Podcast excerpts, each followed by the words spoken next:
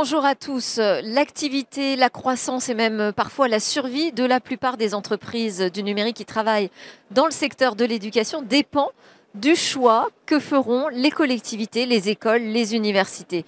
On comprend l'importance donc pour ces euh, entreprises de l'EdTech d'être présents sur le Salon des maires, comme nous d'ailleurs depuis trois jours. C'est notre euh, dernier jour sur le Salon des maires. On va parler de ce sujet avec euh, la représentante du réseau national des EdTech en France. Et puis dans une deuxième partie, on va continuer sur le thème de l'éducation. Là, on va s'intéresser à comment former davantage de compétences dans le numérique, plus précisément, où là, on sait qu'on a vraiment besoin de nouveaux talents et c'est un vrai booster pour l'emploi local également. Smart Tech, édition spéciale en direct du Salon des maires, c'est parti.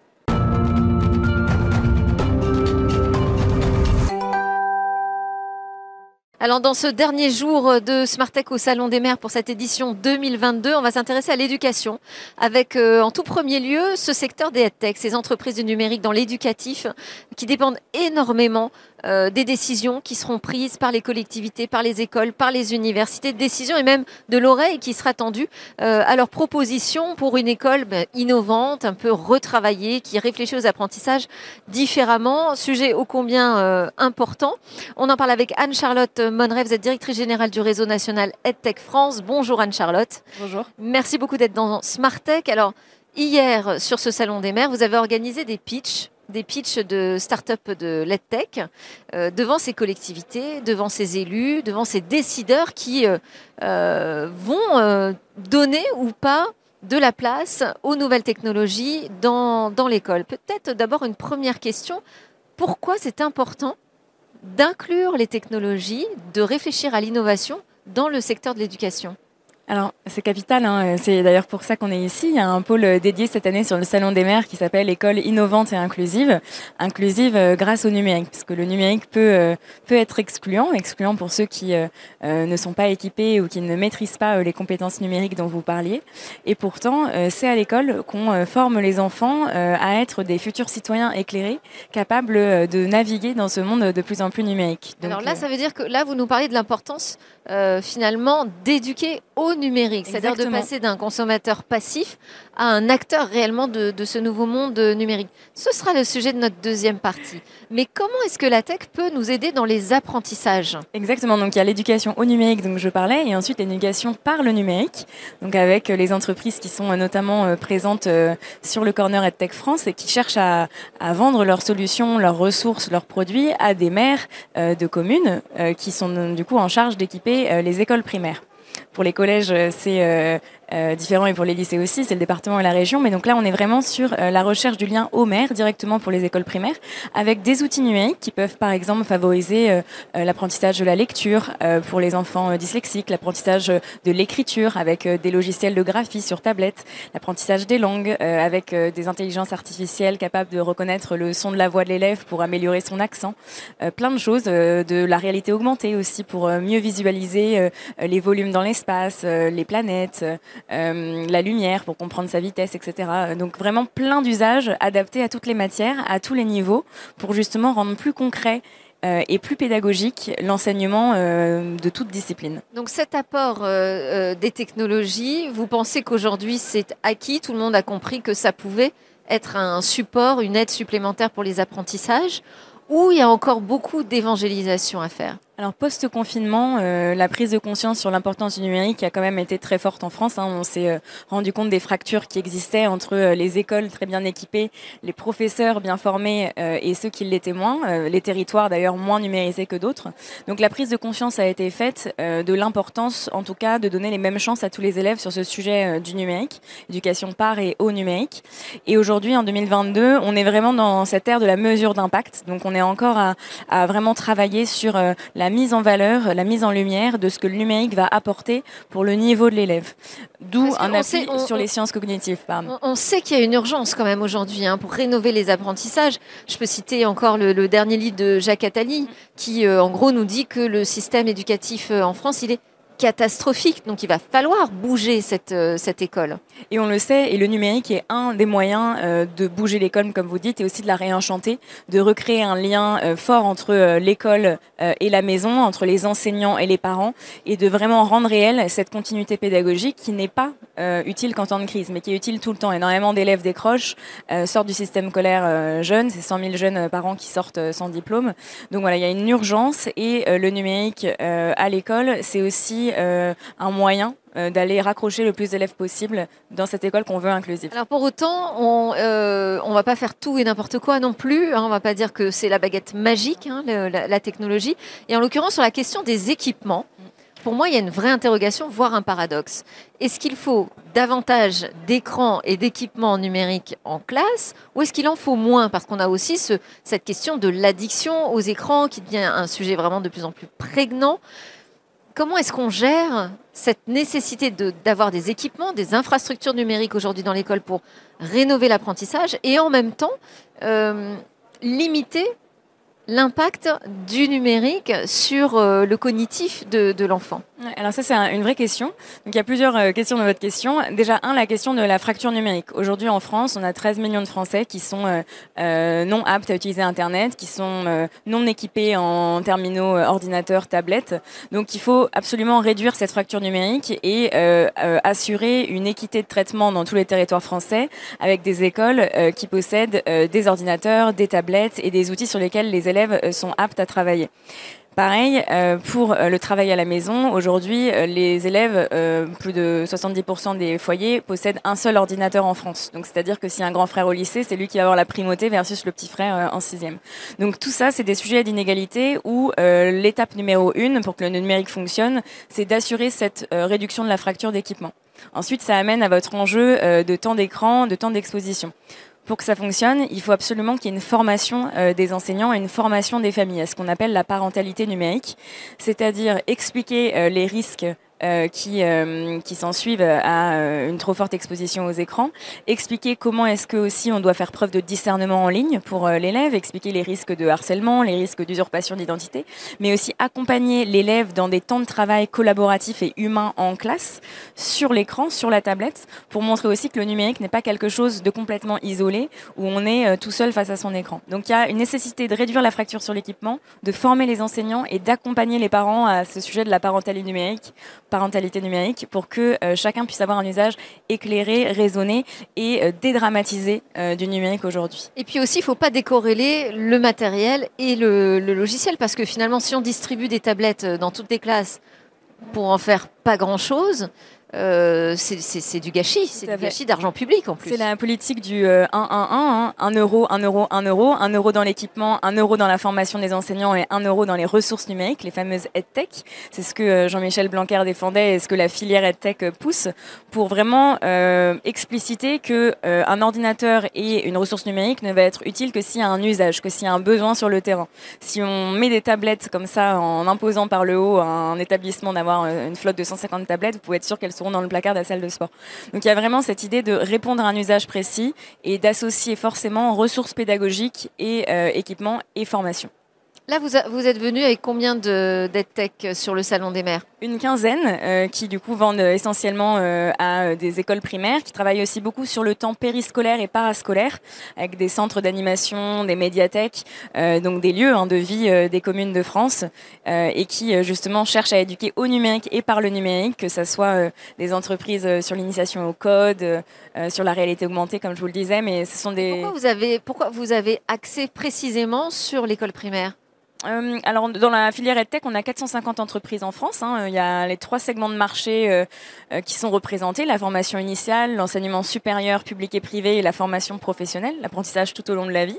On a à peu près 100 150 entreprises qui se positionnent sur la formation initiale, qui travaillent avec le primaire, le collège, le lycée, les collectivités et le ministère. Et aujourd'hui, le pôle école innovante et inclusive se prêtait particulièrement aux entreprises qui s'adressent aux écoles primaires, qui est d'ailleurs le besoin euh, euh, sans doute le plus important, là où les inégalités se creusent euh, dès le plus jeune âge entre. C'est là, c'est le point aujourd'hui le plus important à traiter, il vous semble. Alors, j'imagine que pour les entreprises de la tech, c'est très compliqué aussi d'accéder à ces marchés publics. mais d'un autre côté, je me mets à la place des, collectivités, des mairies, des écoles. Comment on fait pour choisir parmi toute l'offre qui existe tout à fait. 450 euh, entreprises dans l'EdTech. Il y a un vrai besoin de, euh, de, lisibilité et de visibilité. C'est euh, ce que EdTech France cherche à faire. On a mis en place une carte de France sur notre site qui référence toutes les EdTech qui sont membres chez nous avec un système de filtre pour que chaque commune, chaque département, chaque région puisse identifier sur son territoire des solutions qui répondent à ses propres besoins. Et ensuite, il y a quelque chose qui s'appelle Territoire numérique éducatif, qui est un plan de financement de 12 départements pour qu'ils puissent s'équiper plus facilement en ressources numériques. Et au sein de ces départements, il y a des événements qui sont organisés par les communes euh, où se rencontrent entrepreneurs et décideurs publics. Et ça amène euh, une population d'entrepreneurs qui se déplacent dans les territoires. Et grâce à ce type d'événement en ce moment, je crois qu'il y en a un cette semaine à Quimper, si je dis pas de bêtises, ça permet aussi euh, de mieux identifier l'entreprise qui correspond à son propre besoin. Et alors, quel genre de questions on vous pose? Quelles sont les questions récurrentes qu'on vient vous poser ici, là, sur le, sur le Salon des maires? Alors, il y a une vraie problématique. La principale interrogation. il y a une vraie problématique de coût. Euh, on va pas, euh, on va pas se mentir. Les collectivités aujourd'hui ont beaucoup investi euh, dans le numérique euh, post confinement.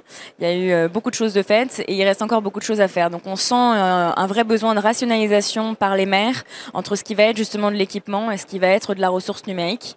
Il y a aussi des questions sur la mesure d'impact est-ce que ça marche Comment est-ce qu'on le mesure euh, Et euh, il y a beaucoup de questions sur l'aide à la prise en main. Est-ce que euh, les entreprises ont un service capable d'accompagner l'enseignant dans la mise en place de l'outil numérique dans l'école? Ça fait lourd sur les épaules de jeunes startups, tout ça. Hein tout à fait. Après, elle se lance dans ce segment de marché en ayant euh, conscience de toutes ces difficultés. Euh, c'est pour ça qu'on existe aussi. On fédère les entreprises sur euh, ce marché, on les aide à grandir, on, organise des événements avec des acheteurs, avec des opérateurs d'État, avec des décideurs pour justement leur faciliter la vie dans ce, dans ce marché un peu complexe. Et, face à toutes les lignes de financement qui existent aujourd'hui, il y a aussi un besoin que ces entreprises aillent au contact des utilisateurs parce que parfois les marchés publics vous décorelle de la réalité du terrain et de qui est votre utilisateur final. Donc c'est très important d'échanger sur les besoins et comment y répondre. Il y a des solutions euh, qui, sont, euh, qui doivent être euh, mises en place, mises en œuvre au niveau national ou ça reste beaucoup des questions locales? Non, c'est tout à fait. À partir de euh, quand, en fait, le décideur, c'est plus euh, la collectivité, mais le ministère? Mm. Là, vous mettez le doigt sur euh, la complexité de, notre système d'achat de ressources numériques. Donc, pour la question de l'équipement et des ressources, vous allez avoir deux types de financement les grands plans financement nationaux, les grands appels à projets, les grands appels à manifestation d'intérêt, qui là émanent du ministère soutenu par la Caisse des dépôts ou le SGPI, Secrétariat général pour l'investissement, des plans qui s'inscrivent dans France 2030 hein, avec cette vraie euh, volonté de, de former aux compétences d'avenir. Donc ça, c'est un des leviers de financement.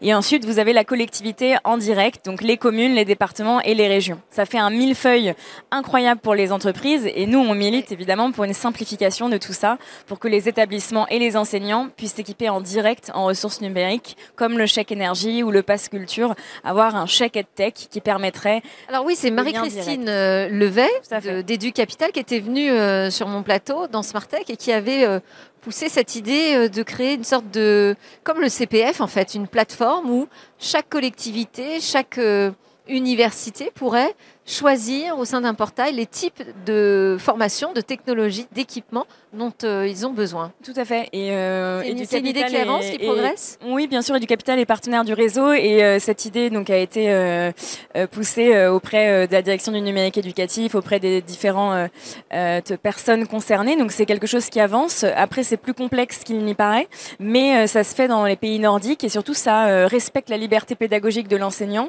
Ça lui permet de s'équiper selon le besoin de sa classe selon le besoin de son territoire. Et ça permet aussi d'avoir un vrai marché, c'est-à-dire qu'une entreprise qui fournit une bonne solution, quelque chose qui marche, et eh bien du coup ça se diffuse naturellement sur le territoire. Merci beaucoup Anne-Charlotte Monneret, donc directrice générale de l'association EdTech France. On enchaîne, on reste dans ce sujet de l'éducation, on va enchaîner avec la nécessité d'obtenir davantage en France de compétences numériques, c'est crucial pour l'emploi notamment.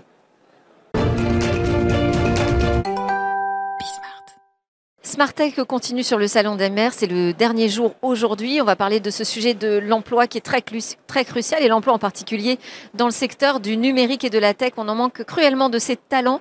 Mes invités pour euh, cette conversation, Olivia Ayotte, responsable du programme Amazon Future Engineer en France. C'est un programme qui est destiné à sensibiliser euh, les enfants, les étudiants à ces opportunités du numérique. Vous nous en direz bien plus d'un mot euh, tout à l'heure. Mathieu Giannichini, qui est le directeur général adjoint de Simplon, école de formation qu'on connaît bien euh, dans Smartech et école de formation sociale, solidaire, qui utilise le numérique comme un facteur d'inclusion. Euh, et vous êtes également partenaire avec Amazon sur un programme qui s'appelle le Restart. Restart en France, programme de développement des compétences sur les fondamentaux du cloud. À côté de vous, Thomas Bourguet, vous êtes le directeur général adjoint de Tralalaire, entreprise aussi de l'économie sociale et solidaire, agence qui produit des contenus numériques éducatifs pour les enfants et les médiateurs éducatifs. Première question pour vous, euh, Thomas, comment est-ce qu'on euh, fait passer euh, toute une génération de consommateurs du numérique à acteurs du numérique, voire même pleinement acteurs au point de pouvoir changer même ce numérique? Oui, alors effectivement, c'est une bonne question. Euh, donc, euh, pour, pour, le faire passer de les, élèves, les enfants, en fait, de consommateurs à acteurs, nous, ce qu'on fait, c'est on crée des ressources numériques euh, éducatives qui sont utilisées à la fois dans les classes, mais aussi en autonomie à la maison. Et l'objectif, c'est de le faire avec de la gamification, c'est en faisant des, des, expériences qui sont engageantes, qui se rapprochent de ce qu'ils peuvent trouver dans un jeu vidéo. Et c'est comme ça qu'on va réussir à les embarquer sur ces, sur ces par le, par le jeu, finalement, qu'on réussit à leur donner envie de s'intéresser au secteur. Oui, complètement. On reprend exactement les mêmes mécaniques. On sait que ça marche bien. Et ce qu'on veut faire, voilà, plutôt que faire un NM jeu de euh, foot ou quoi que ce soit, en fait, là, ils vont vraiment apprendre à programmer. Et pourquoi pas créer leur propre jeu vidéo. C'est vraiment ça l'esprit du, euh, du programme. Alors, le programme, on n'a pas donné son nom à ce programme sur Amazon Future Engineer et on est sur un produit particulier qui s'appelle Citizen Code et là, plus particulièrement, le dernier, c'est Citizen Code Python, voilà, pour apprendre les bases de la programmation en Python. Donc, on va s'intéresser à ce programme de, de, formation code à travers euh, l'outil Python. Pourquoi c'est important d'apprendre à coder? Peut-être la question pour Olivia. Alors, vous le disiez en introduction, le numérique, c'est un secteur d'avenir, malheureusement, qui concentre un fort manque de diversité. Et notre objectif avec le programme Amazon Future Engineer, c'est justement de permettre à un maximum de jeunes, en particulier ceux qui sont éloignés du numérique, donc les jeunes issus de milieux sociaux défavorisés et les jeunes filles, de pouvoir euh, créer une carrière dans la tech. C'est-à-dire concrètement, comment vous allez les chercher? Vous allez euh, dans des quartiers, de manière euh, physique, avec des présences locales? Alors c'est un programme qu'on a conçu avec nos partenaires associatifs, donc une douzaine de partenaires français spécialisés dans le, milieu de l'éducation. Et donc c'est un programme qui se construit en deux volets. Une partie qui est en effet en présentiel, donc qui consiste à euh, venir euh, initier les élèves au code informatique. Donc nos partenaires se rendent dans les écoles, les collèges et les lycées pour proposer des activités extrêmement ludiques d'initiation au code. Et la seconde partie, c'est vraiment la découverte des métiers du numérique. Et donc cette fois, ce sont nos collaborateurs et collaboratrices. Euh, est-ce qu'ils les connaissent, ces jeunes, ces métiers du numérique? Est-ce qu'ils ont une bonne idée de à quoi ressemble le secteur du numérique? Alors c'est justement le problème, les jeunes sont très consommateurs du numérique, euh, tu le disais Thomas, et malheureusement ils n'imaginent pas toutes les carrières passionnantes que peuvent offrir la tech, et c'est justement l'objectif du programme, c'est de leur dire, bah, regardez, c'est quelque chose d'extrêmement ludique, mais surtout qui peut vous donner accès à une carrière passionnante. Alors je vais repasser la, question parce que pour l'instant on n'y a pas répondu. Je vais repasser la question à Mathieu. Pourquoi c'est important d'apprendre à coder? Est-ce que c'est important déjà Alors oui, c'est important d'apprendre à coder. Donc euh, là où on est très complémentaire, c'est que nous on intervient sur de la formation professionnelle, donc vraiment à viser euh, d'un métier dans le numérique, et on voit que le code est omniprésent que ce soit sur euh, les métiers du développement classique ou même dans les métiers de l'infrastructure. Désormais, avoir des notions de code, d'algorithmique, c'est absolument structurant pour être employable. Et c'est très important d'arriver à alors effectivement sensibiliser dès le plus jeune âge. Donc là, là c'est vraiment pour l'insertion professionnelle. Mais au niveau du plus jeune âge, est-ce que c'est important d'apprendre à coder? Ah bah oui, parce qu'en fait, ça permet de structurer une pensée. C'est une autre manière en fait de voir les, de voir les choses. Et quand on, a, on rencontre une difficulté, ça permet vraiment d'avoir euh, une logique différente. Je, pose mon problème euh, sur le, sur le papier, j'essaye de voir comment, étape par étape, je vais réussir à le surmonter. Et voilà, et ça, ces mécaniques-là, elles marchent super bien, et pas que pour la programmation. On s'en sert après sur, euh, sur tout. Donc, non. Et puis ça permet de montrer aussi aux enfants qui peuvent avoir une action sur, sur ce numérique. C'était le, cofondateur de Simplon hein, qui disait ça. Hein, quand on demande aux petits qui est plus intelligent entre l'homme et la machine, bah, il répond de la machine, ce qui est quand même assez catastrophique parce que c'est nous qui sommes euh, manettes derrière. Quelles actions très concrètes vous, vous menez donc sur le terrain euh, pour leur apprendre ce numérique, leur faire découvrir le vrai visage de, de ce secteur aux enfants Alors concrètement, on va travailler avec nos partenaires associatifs et donc ça va commencer en effet dès le plus jeune âge pour donner confiance à ces jeunes. Quel âge? Donc dès 6 ans. 6 ans. Donc avec un de nos partenaires qui s'appelle Planète Science. Donc dès 6 ans, on va proposer des activités euh, sans écran. Et donc on va inviter les jeunes à venir programmer le parcours d'un petit robot sur un circuit. Et en fait de leur expliquer, bah voilà, tu as demandé à ton robot d'avancer de deux cases, de tourner à droite, de tourner à gauche. Bah, en fait c'est un ensemble d'instructions que tu as donné à une machine. Et en fait c'est ça la programmation. Donc là on commence dès le plus jeune âge et au fur et à mesure on monte en difficulté jusqu'à l'apprentissage du langage Python au lycée. Alors sur le programme d'apprentissage du cloud, en quoi ça consiste aujourd'hui les métiers autour du cloud?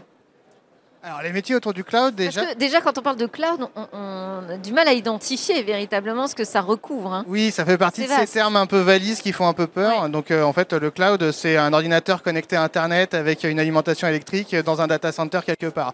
Bon, on peut faire un peu plus complexe après et avoir tous les services autour, mais c'est important euh, pour susciter des vocations déjà de démystifier complètement qu'est-ce que le cloud et euh, que ça fasse pas peur. En fait, on revient sur une autre pratique de l'informatique, d'autres usages, euh, mais qui sont totalement accessibles à différents niveaux. Et ça, c'est très important, c'est que le cloud, c'est pas forcément l'affaire de bac plus 5 ingénieurs. Il peut y avoir des euh, personnes qui, ont, qui sont très qualifiées, qui ont des niveaux techniciens et qui sont euh, tout à fait pertinents dans les métiers du cloud. Mais quels sont ces fondamentaux? Parce que là, c'est un programme sur les fondamentaux du cloud. On- il nous faut combien de temps pour les maîtriser déjà? Alors- et, et- et on sort avec quoi comme certification Dans, dans ces fondamentaux du cloud, euh, l'idée c'est de pouvoir comprendre déjà qu'est-ce que c'est qu'une architecture euh, cloud, comment on interagit avec cette architecture cloud. Pour interagir avec une architecture cloud, il y a des notions de programmation. Donc on en revient euh, au langage Python par exemple, pour arriver à automatiser la création euh, d'infrastructures, automatiser le déploiement de services. Et donc c'est tous ces fondamentaux-là qu'on va aborder en partenariat avec Amazon et, le programme Restart pour arriver à donner ces socles dans les métiers du cloud pour pouvoir ensuite développer des carrières dans ces métiers-là. Et après, on, donc on part avec son certificat et là, a priori, on est plus facilement employable. C'est un levier d'employabilité, hein, le cloud. C'est pour ça que Simplon se positionne aussi dessus. C'est utiliser la tension du numérique et les métiers en ultra-tension pour en faire un levier d'inclusion. Le cloud est un métier en ultra-tension, donc c'est un formidable levier d'inclusion. Euh, là, le programme qu'on déploie avec euh, Restart, c'est une des briques qui permet ensuite d'aller poursuivre. Et bien sûr, il y a des euh, niveaux qui sont euh, plus élevés qu'on peut euh, euh, aller chercher pour devenir des experts du cloud, et ça se fait pas en quelques semaines. Vous nous dites euh, pour euh, facteur d'inclusion, est-ce que vous avez beaucoup de femmes dans ce programme sur les fondamentaux du cloud Alors justement chez Simplon, on essaye de féminiser tous nos métiers euh, du numérique. Et donc euh, on est à un tout petit peu moins de 40% de femmes, donc on est autour de 37% de C'est femmes, quand même pas mal, ce non qui est déjà nettement supérieur à la réalité euh, du, malheureusement de la représentativité des femmes dans les métiers du numérique en poste. Comment on fait pour attirer les jeunes filles? Juste faire un petit éclairage quand même sur ce sujet de la féminisation de la tech, qui fait partie de ce sujet de la diversité. Là-dessus, on est parti du constat d'essayer de comprendre bah, justement pourquoi il y avait moins de femmes dans la tech. C'est 30% des femmes salariées dans la tech et ce pourcentage tombe à 15% quand on prend les jobs techniques d'intelligence artificielle, développement, etc. Et en fait, ça commence dès le très jeune âge. Il y a moins de 3% des jeunes filles qui ont choisi l'option informatique. Et c'est en fait tout simplement euh, lié à deux choses. La première chose, c'est un manque de confiance en soi. Donc à compétences égales, les jeunes filles se sentent moins capables, elles ont moins confiance en elles pour poursuivre en école d'informatique ou d'ingénieur. Et le second problème, c'est un problème de représentation. En fait, on manque, et on manque de ces modèles pour montrer aux jeunes filles qu'il y a d'autres femmes qui ont réussi dans ce domaine, qu'elles ont des carrières hyper épanouissantes, et justement que c'est possible également pour ces jeunes filles. Il y a Olivia, par exemple, qui travaille dans, dans- le secteur du cloud. Euh, C'est tout à fait possible. euh, Et vous êtes une jeune femme euh, épanouie. Enfin voilà. Non, mais c'est vrai qu'on manque de, de, de rôle modèle. Sur euh, les, formations euh, d'apprentissage du code euh, que, vous nourrissez de contenu, qu'est-ce que vous avez comme premier retour Alors les premiers retours, on, en a de deux types. hein. Il y a ce qui se passe euh, dans la classe, euh, à l'école, et puis il y a les, les retours aussi euh, pour ce qui se fait en, en autonomie. Nous, pour l'instant, on n'est que sur des, euh, des enfants qui sont ultra excités, ultra contents, parce qu'il y a toute la partie créative déjà qui est, qui est très sympa à, à faire. Ils, ont le, ils sont fiers, en fait, souvent, de pouvoir Ouais. produire quelque chose, de pouvoir montrer qu'ils ont réussi. Et puis, ils- souvent, ils ont réussi parce qu'ils ont galéré aussi un petit peu au, au démarrage. Il y a vraiment ce côté abnégation. Voilà, euh, c'était un peu difficile et j'ai réussi à faire euh, mon, activité. Je vais le montrer aux, parents, aux copains, etc. Donc voilà, ça, ça marche vraiment super bien. Donc les retours sont vraiment excellents et aussi du, du corps enseignant, c'est-à-dire que on a créé des ressources qui sont clés en main, très guidées. Et à partir de ce moment-là, en fait, au départ, ils s'en faisaient une montagne, et puis ils se sont rendus compte que finalement, c'est pas plus compliqué que ça, et que les, enfants eux-mêmes sont très demandeurs. Voilà, ils sont très très moteurs, très engagés. Donc voilà, ça se ça passe. Ça demande une grande formation du côté euh, justement des enseignants, du côté. Nous, de notre côté, en tout cas. Des équipes éducatives, non? en, fait, l'objectif avec le programme euh, Future Engineer, justement, c'était de faire en sorte que ce soit euh, simple pour n'importe qui, euh, ma mère est capable, alors qu'elle est nulle en informatique, est capable de faire les ateliers qu'on a, qu'on a produits. Euh, donc non, non, ça marche vraiment très très facilement. Et du côté des parents, vous avez quel retour? Alors nous, on a commencé le programme en amont avec les parents euh, sur des, ce qu'on appelle des coding goûtés. On faisait des binômes enfants-parents et une double médiation. Le, on voit d'ailleurs, c'est ça qui est intéressant, c'est que le, le, parent dans le binôme qui fait avec son enfant apporte des choses différentes de ce que l'enfant lui-même apporte. Et ça aussi, ce sont des choses qu'on encourage beaucoup. C'est faire en sorte que les euh, parents et enfants s'y mettent ensemble. Et on voit que les parents sont très demandeurs. Au départ, c'est souvent sous le prétexte d'amener les enfants à commencer à apprendre à programmer, mais en fait, eux aussi, ils ont besoin d'une culture générale euh, sur le, sur le sujet donc, vous nous faites du 7 à 77 ans en fait. C'est exactement ça. Voilà. Euh, on a une étude euh, d'Amazon sur euh, l'emploi et ses compétences numériques. On, donc les chiffres, vous me direz d'ailleurs peut-être quels sont les points clés que vous retenez de cette étude, mais les chiffres sont très intéressants parce qu'ils montrent l'impact qu'ont les compétences numériques sur le PIB d'un pays. Alors oui, c'est un point extrêmement structurant qui ressort de cette étude. C'est effectivement c'est un levier de développement pour euh, un pays, cet élan du numérique. Mais euh, ce que ça souligne aussi, c'est que justement, il y a une barrière à l'entrée, qu'il n'y a pas de compétences numériques sans compétences informatiques. Donc, c'est-à-dire que cette euh, illettrisme numérique, il faut aussi pouvoir l'adresser pour permettre à la population de s'emparer de ces usages-là. Et ça, il y a eu euh, plusieurs études, et en France en particulier aussi, des rapports du Sénat ou euh, de, euh, de, Pôle emploi qui signalaient qu'il y avait près d'un Français sur deux qui ne se sentait pas à l'aise avec l'outil numérique, et près d'un Français sur cinq qui était vraiment en décrochage fort avec le numérique. Donc c'est un formidable levier de développement, mais il ne faut pas oublier justement d'arriver à former les premières bases, ce socle de euh, compétences informatiques fondamentales, et que ce soit donc en sensibilisant euh, des, euh, des, plus jeunes âges, soit en formant ensuite des adultes pour leur donner ces compétences socle. Et avec ces compétences numériques, on a des travailleurs qui ont plus d'avantages dans leur carrière, des salaires plus élevés. Mais pour l'instant, c'est quand même 80% des entreprises françaises qui disent qu'elles elles sont inquiètes face au problème de recrutement. On manque de ces compétences numériques. Quand vous lancez Amazon euh, ce programme euh, Future Engineer, c'est ça l'objectif, c'est de créer plus euh, de, talents dans le numérique, mais ça va prendre beaucoup de temps. Alors c'est un programme en effet long terme et l'objectif c'est de permettre à un maximum de jeunes de pouvoir tester, de pouvoir se rendre compte qu'ils en sont capables et s'ils le veulent, pourquoi pas considérer une carrière dans la tech. Et donc là, après deux ans de lancement du programme, c'est déjà plus de 290 000 jeunes en France qui ont pu bénéficier euh, des ateliers de code informatique, de stages de troisième, d'opportunités de bourse et de mentorat. Parce qu'on a dit que ça commençait dès 6 ans et ça va jusqu'à quel âge? De 6 à 25 ans à 25 ans. Donc là, à 25 ans, effectivement, ça devient vraiment décisif hein, euh, de, s'approprier ces compétences euh, numériques. Euh, de la même façon, Tralaler, vous nous avez dit, Tralaler, je vous appelle Tralaler, mais vous nous avez dit que très bien. les parents s'y mettaient aussi à coder. Est-ce que vous, vous, explorez cette question de la, de la formation professionnelle, la formation continue, les reconversions finalement? C'est marrant que vous me posiez la question parce que tout le monde nous la pose en ce moment. Euh, au départ, nous, on va voir plutôt, euh, oui, pour, pour, pour, les enfants. Et en fait, tous les. l'air, c'est plutôt pour les enfants, a priori. Et en fait, on a, on a d'énormes demandes en nous disant, mais ce que vous faites pour les enfants, est-ce que vous pourriez le faire aussi pour les adultes? Parce qu'en fait, euh, voilà, c'est assez décomplexant la manière dont, dont, ça se passe. de faire des petits jeux comme ça et ça permet de montrer en fait que c'est pas si compliqué alors ça prend du temps, hein. ça on est d'accord hein, dessus, il faut rentrer dans la logique, mais en fait, oui, non, ça marche aussi très bien sur les, sur les adultes. Donc, euh, non, non, voilà, ça, ça, fait partie des perspectives justement qu'on a Vous travaillez ensemble, euh, Tralaler et Simplon? Alors, pas encore. Pas, assez, mais pas encore, mais euh, je pense que ça, va venir puisqu'on a quand même des, des causes qui nous, ça, qui, nous unissent. Et juste un mot, parce qu'on arrive bientôt à la fin là, de, de, notre discussion, sur votre présence sur ce salon, ce salon des maires. Qu'est-ce que vous leur dites aux collectivités, aux élus, là, aux décideurs locaux? Alors justement, les collectivités locales, territoriales, il y a un enjeu de formation extrêmement fort à ce socle numérique que j'évoquais précédemment. C'est-à-dire que on, voit que les usages ont bouleversé donc, euh, les entreprises, mais aussi euh, la manière de fonctionner dans les collectivités locales.